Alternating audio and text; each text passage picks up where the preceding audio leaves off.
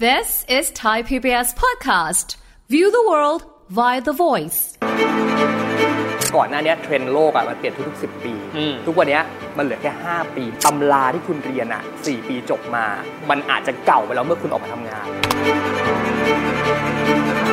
คุณไม่ได้แข่งกับแค่มหาลัยนี้ หรือมหาลัยนี้ หรือไปแข่งกันในที่ทำงาน แต่คุณแข่งกับสิ่งที่จับต้องไม่ได้อย่างปัญญาประดิษฐ์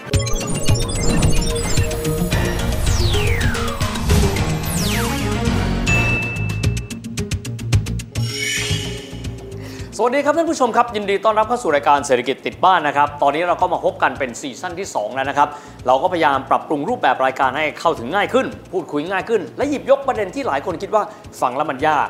ปฏิดประต่อได้ค่อนข้างยากมาคุยกันด้วย แต่ว่าซีซั่นนี้ผมไม่ได้มาคนเดียวนะครับ แล้ววันนี้ผมมากับพิธีกรร่วมกันนะครับก็คือคุณริชาร์ดวัชราทิตเกศศรีครับริชาร์ดสวัสดีครับ สวัสดีครับพี่วิทย์ครับ สวัสดีครับคุณผู้ชมครั หน้าตาฟิลๆแบบนี้ต้องมาคุยเรื่องที่มันฟิลๆแน่นอนเลย โอ้ย ปัจจุบันเวลาถ้าบอกฟิลต้องพูดคำว่า AI ครับริชาร์ด โอ้โห ต้องบอก นะ เลยว่าจริงๆ เนี่ย ไอ้พวก AI หรือแม้กระทั่งเรื่องเทคโนโลยีที่มันกำลังมา transform โลกกันละกัน มันเป็นอะไรที่เราเองเนี่ย ต้องตามให้มันทันนะ อืมอืม เพราะอะไร เพราะสุดท้ายคืออาชีพหลาย ๆ อาชีพอะมันอาจจะไม่จำเป็นต้องมีเราในฐานะมนุษย์ทำงานแล้วก็ได้ นะต้องอธิบายแบบนี้ครับคำว่า AI ก็คือปัญญาประดิษฐ์ อืม intelligence ก็คือปัญญา ถูกไหมฮะ in artificial ก็คือว่าเป็นประดิษฐ์ขึ้นมา ครับ พูดง่าย เป็นคนที่เขาพัฒนาบรรดาระบบซอฟต์แวร์ระบบดิจิทัลเนี่ยให้สามารถประมวลผล พูดง่ายๆคิดแทนคน พัฒนาสิ่งต่างๆแทนมนุษย์ได้ ยิ่งตอนนี้มีต้องบอกว่าเป็นนวัตกรรมที่เขาเรียกกันว่า เป็นปัญญาประดิษฐ์ที่มันเหมือนกับบางคนก็บอกมันเหนือกว่ามนุษย์ละ เออ Chat GPT อยากให้ริชาร์ดเล่าให้ฟังว่าเจ้า AI ยุคใหม่ที่บอกมันเขย่าโลกอยู่วันเนี้ยมันเก่งขนาดไหน เอาง่าย ๆ กฎหมายที่ว่ายากมันเริ่มเข้าใจ โอ้ เรื่องการแพทย์ที่จะต้องเป็นคนหัวกะทิจบจากโรงเรียนห้องห้องคิง เออเออ มันสอบได้ เออ การเขียนโคดดิ้งในระดับที่คนเงินเดือนหลัก 3 4 แสนน่ะมันเขียนผ่านแล้วอะคิดว่ามันจะมีอะไรที่มันยังจะทำไม่ได้อีกนอกจากใช้มันไปซื้อกับกับข้าวอย่างเงี้ย ทีนี้คำถามก็ เออ คือว่า แสดงว่าก็คงจะต้องมีอาชีพหลายหลายๆอาชีพ ใช้ ครั คำ บ ว่าถูกมันรุกล้ำเข้าไปละ อืมอืม บางอาชีพจะบอกว่าเอามาช่วยเราก็ได้ แต่ ครับ บางอาชีพอาจจะหายไป อืม นะครับริชาร์ดพอมีลิสต์มาไหมว่าเขามีศักยภาพหลายอย่าง น่าจะเข้ามาแทนอาชีพอะไรได้บ้าง ต้องเกริ่นอย่างนี้ก่อนฮะเฮีย จริง ๆ เนี่ย Chat GPT คือเป็นคล้ายๆกับอีกหนึ่งแพลตฟอร์มแล้วกัน อืมอืม ก่อนหน้าเนี้ยมันมีเยอะมากมายมี d e l e d e l e เนี่ยคือเป็นแอปพลิเคชันหรือเป็นแพลตฟอร์มที่เรียนเสียงมนุษย์ ปกติเลยเวลาเราฟังผ่านเอ่อ Siri หรือว่าผ่าน Google Translate อ่ะ อืมอืม มันก็จะมีความเป็นคล้ายๆบอทคุย เอ่อเสียงหุ่นยนต์เสียงหุ่นยนต์ ใช่ อืม แต่ว่าพอตัว d e l e มาเนี่ยพูดง่ายๆคือเสียงสูงเสียงต่ำเสียงนาสิกโทนต่างๆเนี่ยมันเหมือนคนมาก ไม่เหมือนแต่ก่อนแล้วนะ ไม่เหมือนแล้วไม่เหมือนห้องอาขยะแล้ว I don't understand what you say ไม่มีแล้ว ไม่มีแล้ว I don't ฉัน understand ไม่ what you เข้า say ใจอะไรอย่างเงี้ย อ๋อ ไม่มีแล้ว เป็นมนุษย์มากขึ้น เป็นมนุษย์มากขึ้น มีความเรียนแบบมนุษย์ได้มากขึ้น หรือแม้กระทั่งอย่าง Mid Journey อันเนี้ยวาดภาพ เคยเห็นไหมที่ว่าภาพที่เขาทำออกมาเป็น AI ทำอ่ะคีย์คีย์เวิร์ดเข้าไปว่า ขอภาพประเทศไทยที่มีความสวยงาม ขอภาพกรุงเทพเป็นแบบนั้นแบบนี้ หรืออย่างเช่นภาพของการ์ตูนเรื่องนี้ แต่ขอออกมาเป็นลักษณะของลายเส้นไทย มันคิดมาให้แล้วมันออกแบบทาสีทาสัน เหมือนศิลปินที่มีความสามารถระดับปรมาจารย์ทำเลยอะจ๊ะ พูดง่ายพูดง่ายมีความสามารถใกล้เทียมมนุษย์เข้าไปทุกทีแล้ว ใช่ครับผม วาดภาพทำได้เลี้ยนเสียงมนุษย์แบบเป็นมนุษย์มากขึ้นทำได้ ครับ แต่เมื่อสักครู่ตกใจตรงไหนรู้ไหมฮะ ครับ ภาษากฎหมายที่ยาก มน การแพทย์ที่ว่าไม่ง่าย ใช่ ทำได้ ก็ Chat GPT นี่แหละฮะ อืม ตอนเนี้ยคือต้องบอกเลยว่า Chat GPT น่าจะเป็นอะไรที่มาแรงที่สุดแล้วในปัจจุบัน เพราะด้วยการที่ลงทุนโดย Microsoft เองที่เขาบอกว่ายังไงก็ตามเนี่ยในยุคที่ AI มันกำลังมา ไอ้ตัวเนี้ยมันจะเป็นหนึ่งในการเปลี่ยนแปลงให้คนน่ะกระโดดหนีจาก Google มาหา Microsoft อ๋อ ใช่ฮะ คือ Microsoft เนี่ยต้องยอมรับว่าในช่วงที่เขาพัฒนาอย่างเช่นเอ่อเว็บเบราว์เซอร์ของเขาอย่าง Bing อย่างเงี้ยมันไม่ค่อยเวิร์กเท่าไหร่ เขาเลยนำตัว Chat GPT ซึ่งเขาก็ไปซื้อต่อมาจากอีกที่หนึ่งพูดง่ายๆคือไปเทคโอเวอร์มานั่นแหละ จาก Open AI ถูกต้องฮะ มาพัฒนาต่อมา develop ต่อ เพื่อให้มันสามารถใช้งานไป disrupt Google อีกทีหนึ่ง ที่ผมบอกว่ามันสามารถที่จะสอบในลักษณะของใบประกอบโรคศิลป์ได้เนี่ย อันเนี้ยต้องยอมรับจริงๆว่า มหาวิทยาลัยที่ถือว่ามีชื่อเสียงเนอะในอเมริกาเนี่ยเขาเองก็มีการทดสอบมานะว่า เฮ้ย พอเอาข้อสอบแพทย์มา ลองดูซิทำได้ไหมทำได้และทำได้ในระดับที่ค่อนข้างดีด้วยทีเดียว อืม มัน มันไม่ใช่เรื่องที่เราจะต้องมานั่งแบบอื้อมันฟลุกหรือเปล่าหรือเปล่า จริง ๆ มันก็อาจจะฟลุกก็ได้มั้ง แต่ว่าพวกโคดดิ้งพวกเนี้ยมันถูกคิดโดยกระบวนการของวิศวกรคอมพิวเตอร์ เพื่อที่จะให้มันเนี่ยทำได้เหมือนเรา เรียนแบบเรา แม้กระทั่งอาจจะมีเรื่องของ emotional เข้ามาเกี่ยวข้องได้ด้วยเช่นเดียวกันครับเฮีย โอ้โห อันนี้ต้องบอกว่า เพราะสมองมนุษย์บางครั้งเรามีขีดจำกัด อย่าง ครับ เช่นถ้าไปดูนะตำราการแพทย์ อืม ต้องดู anatomy กายวิภาคศาสตร์ 600 หน้า โอ้โห ศัพท์แต่ละคำเส้นเลือดแต่ละเส้นมีชื่อจำเพาะของเขา ใช่ ชื่อพวกนี้เป็นชื่อกรีกชื่อลาตินยาก ใช่ครับ เพราะฉะนั้นเขาเข้ามาทดแทนได้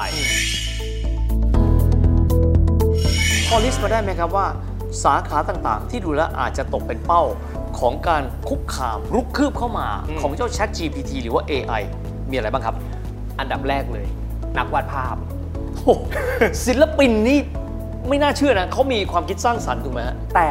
อย่าบอกว่า AI ก็คือสมองก็คือปัญญาประดิษฐ์อย่างที่เฮียบอกไป ในเมื่อ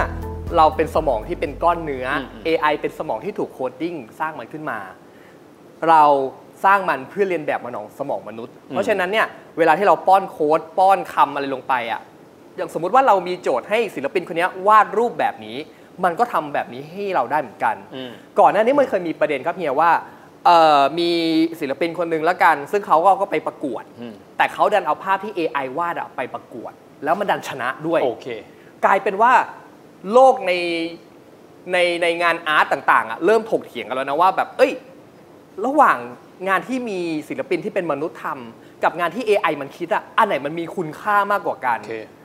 ไอ้ความสวยงามอ่ะมันเป็นปัจเจก มันสามารถบอกว่านี่สวยหรือนี่ไม่สวย แต่พอมันไปสู่โลกของการที่จะต้องมาแข่งกับมนุษย์จริง ๆ แล้วอะมันจะมีเรื่องของกติกาตรงนี้เข้ามาเกี่ยวข้อง ครับ แล้วถ้าเกิดว่า AI มันสามารถสร้างกติกาหรือกฎเกณฑ์ขึ้นมาได้ สร้างเวทีของมันเองขึ้นมาได้ในการแข่งเอ้ย AI อันเนี้ยวาดภาพได้สวยลงสีได้ดี มีธีมมี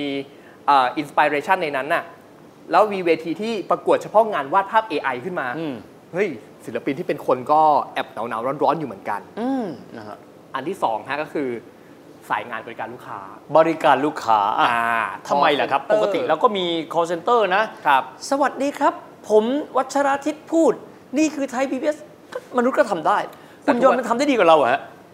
ถามก่อน ทุกวันเนี้ยถ้าเป็นไปได้ระหว่างการคุยในไลน์ อืม คุยกับแชทบอท ครับ แล้วมันจบตรงนั้น กับการที่เราต้องยกหูโทรหาคอ l เซนเตอร์ซึ่งใช้เวลาไม่รู้กี่นานกว่าเขาจะรับสาย ่าขณะนี้คู่สายเต็มทุกคู่ สายเอออะไรอย่างนี้นะ อ่าใช่ฮะเราเองเนี่ยเลือกใช้แชทบอทเพราะว่าแชทบอทคือ ตอบเร็วแน่ๆล่ะ ตอบเร็วๆ แน่นอน คือถ้าหากว่าเป็นคำถามที่อาจจะยากหรือว่าต้องการติดต่อไปยังผู้ที่ให้บริการที่เป็นคนค่อยมีการคอนเน็กต่อไป แต่บางทีกระบวนการเนี้ยมันถูกคัดกรองไปแล้วว่า ลูกค้าทำแบบนี้ต้องตอบแบบนี้ เป็น ตอบ หน้า แบบ ด่านก่อนด่านที่ ใช่ หนึ่งก่อนด่านที่ ใช่ หนึ่ง ครับ ตอบแบบนี้แบบนี้แบบนี้เสร็จปุ๊บอ่ะไม่ต้องไปถึงคนที่ต้องเป็นมนุษย์ในการรับบริการละซึ่งไอ้ตัวแชทบอทเนี่ยมันก็เป็นผมเรียกว่าเป็นเอ่อ AI 1.0 อืม ซึ่งซึ่งเป็นการ transform มาจาก call center อันนี้เป็นเป็นเวอร์ชันแรกก่อนเขามีพัฒนา ใช่ การหลายๆเวอร์ชันเนอะ ใช่ครับ แต่พอมาเป็นยุคที่นำเทคโนโลยีที่มันกำลังเฟื่องฟูแบบเนี้ยมาจับอ่ะ มันมีความเป็นไปได้ว่าบางทีแชทบอทอาจจะตัดสินใจแทนเราในหลาย ๆ เรื่องได้เช่นเดียวกัน อ่า สมมุติผม เรื่องอาจจะไม่ซับซ้อนมากนักเขา ครับ ทำได้แล้วตอนนี้ แต่ไม่รู้นะ มัน อืม อาจจะซับซ้อนกว่านี้แล้วมันอาจจะคิดแทนเราได้ด้วยเช่นเดียวกัน เพราะฉะนั้นเนี่ยคนเราอ่ะเวลาคุยกับ call center บางทีเราไม่รู้เลยว่า call center นั้นเป็นคน หรือ call center นั้นเป็น AI ถูกต้องแล้วครับ มันอาจจะไม่ใช่อย่างนี้ด้วย มันอาจจะแบบถูกต้องแล้วครับ เพราะฉะนั้นเรามีทางเลือกในการนำเสนอช่องทางแบบ 1 2 3 4อ้าวมีช้อยมาให้เราเลือกด้วย คือในอนาคตเขาอาจจะทำอะไรได้ซับซ้อนมากขึ้น ใช่ และเหมือนเทียมมนุษย์ได้มากขึ้นเรียก ใช่ อย่างคนั้นรับผแล้วกัน ม อืม ต่อมาคือตำแหน่งที่ไม่เชื่อเลยว่างานครีเอทีฟสร้างสรรค์แบบอย่างเราอ่ะจะโดนก็คือ copywriter โอ้ คนที่เขาเขียนข้อความสำหรับโฆษณาอย่างเงี้ย ใช่ ปกติต้องเป็นหัวกะทินะ โอ้โห ต้องครีเอทีฟมาก คนเขียนงาน Copy ได้บอกไว้ว่าเป็นคนที่ต้องใช้ประสบการณ์นะฮะ แต่ Copywriter เดี๋ยวเนี้ยมันมีแล้วนะ แพลตฟอร์มมันเขียนว่ารับเขียน Copy โฆษณาฟรีด้วย AI ๆอ๋อโห แล้วแล้วมันออกมาคือจับไม่ได้เลยว่านี่คือ AI ทำให้ มันเขียนเหมือนกระทั่งคนที่เขาแบบมีประสบการณ์ในงานสายโฆษณาแบบเป็น 10 ปีอะแต่คือเราให้โจทย์มันไปว่าผลิตภัณฑ์นี้ ขอ Copy สไตล์นี้ มันรันออกมาให้ปุ๊บ ใช้เวลาไม่เกิน 1 นาที เป็น Copy ที่แบบโดนตรงทาร์เก็ตและคำสวยด้วย โอ้โห เขาเชื่อกันนะฮะว่าในอีกไม่กี่ปีหลังจากนี้ไปอ่ะอาชีพ copywriter อ่ะอาจจะถูกแทนด้วย AI 90% อ้าวคนเป็น copywriter ก็ทำได้นะครับ เราคงจะต้องพัฒนา creative มากขึ้นกว่าเขา ใช่ นะอ่ะไปละสามอาชีพ มีอาชีพอะไรอื่นอีกไหมครับ เหมือนที่เราคุยกันตอนแรก อืม กฎหมาย อ่า ทนายความโห คนหนึ่งกว่าจะจบกฎหมายมาได้เนี่ย เรียนกัน 4 ปี ท่องจำมาตรากันหัวบวม ถูกต้อง ไม่พอคุณต้องไปสอบเน อืม ใครอยากจะไปสายผู้พิพากษาคุณก็ไปสอบอีก ครับ กว่าจะขึ้นมาเป็นคนที่มีศักยภาพในสายอาชีพนั้นเนี่ย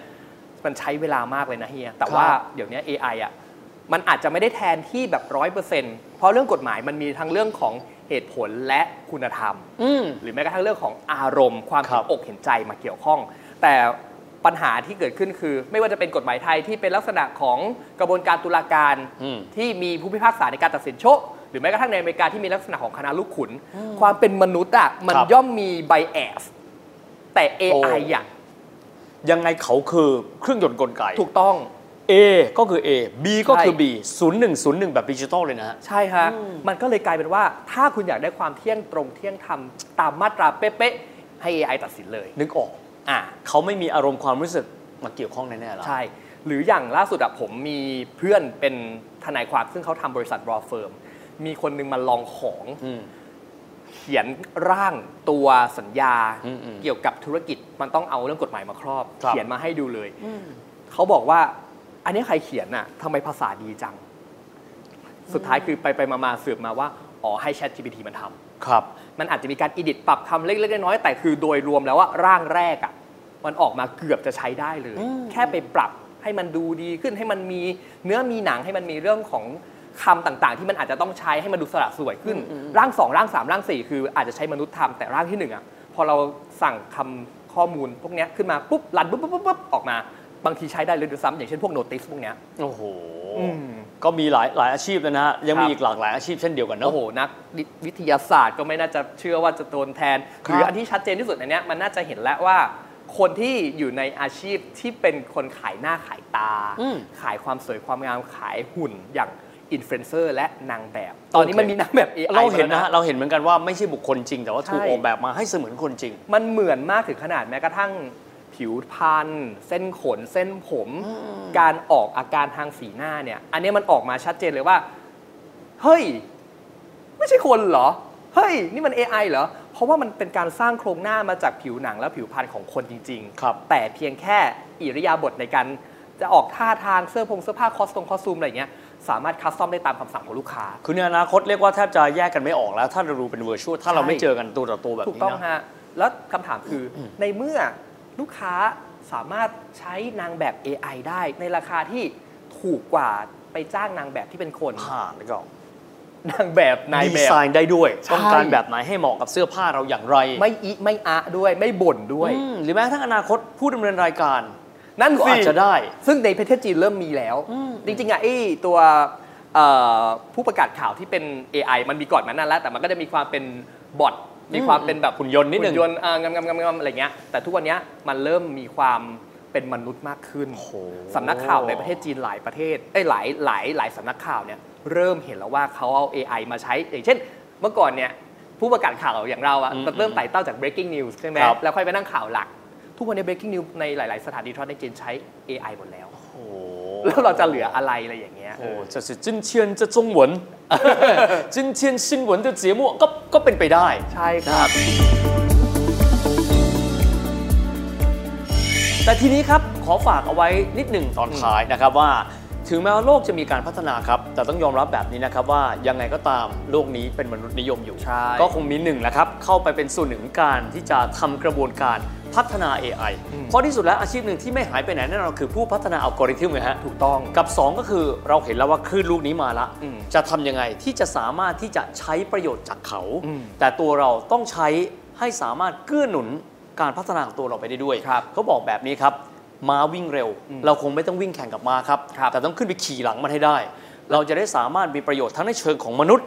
แล้วก็ใช้เทคโนโลยีที่เขาพัฒนามาแล้ว ให้เป็นประโยชน์มากขึ้นกับตัวเรา ใช่ครับ เศรษฐกิจและสังคมด้วยนะ และที่สำคัญอันนี้ขอฝากเลยว่าน้องๆที่กำลังจะเติบโตเข้าสู่สายงานสายอาชีพ โดยเฉพาะคนที่เรียนด้านเทคโนโลยี เรื่องเกี่ยวกับคอมพิวเตอร์วิศวกรรมคอมพิวเตอร์อะอันเนี้ย ถือว่าเป็นสิ่งที่เราจะต้องให้ความสำคัญ เพราะว่าอย่าลืมว่าก่อนหน้าเนี้ยเทรนด์โลกอ่ะมันเปลี่ยนทุก ๆ 10 ปี อืม ทุกวันเนี้ยมันเหลือแค่ 5 ปี มันเหลือแค่ไม่กี่ โอ้โห ปี เพราะฉะนั้น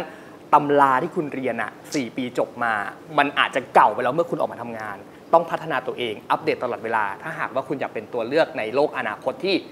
คุณไม่ได้แข่งกับแค่มหาลัยนี้ หรือมหาลัยนี้ หรือไปแข่งกันในที่ทำงาน แต่คุณแข่งกับสิ่งที่จับต้องไม่ได้อย่างปัญญาประดิษฐ์ แหมพูดได้ดีบางคนเขาใช้คำนี้แล้วบอกว่าเรียนจบมา 4 ปี ความรู้ที่เราเรียนก็หมดอายุพอดี ใช่ เพราะฉะนั้นสิ่งที่อยู่กับเราคือความสามารถในการเรียนรู้สิ่งใหม่ๆ ตลอดเวลาต่างๆ อยากคุยนานกว่านี้ริชาร์ดครับ แต่เขาบอกว่าเฮียริชาร์ดเวลาหมดลงแล้ว ดังนั้นยังไงก็ตามขอบคุณนะครับ ที่ติดตามรับชมแล้วก็เราพบกันใหม่โอกาสหน้า สวัสดีครับ สวัสดีครับ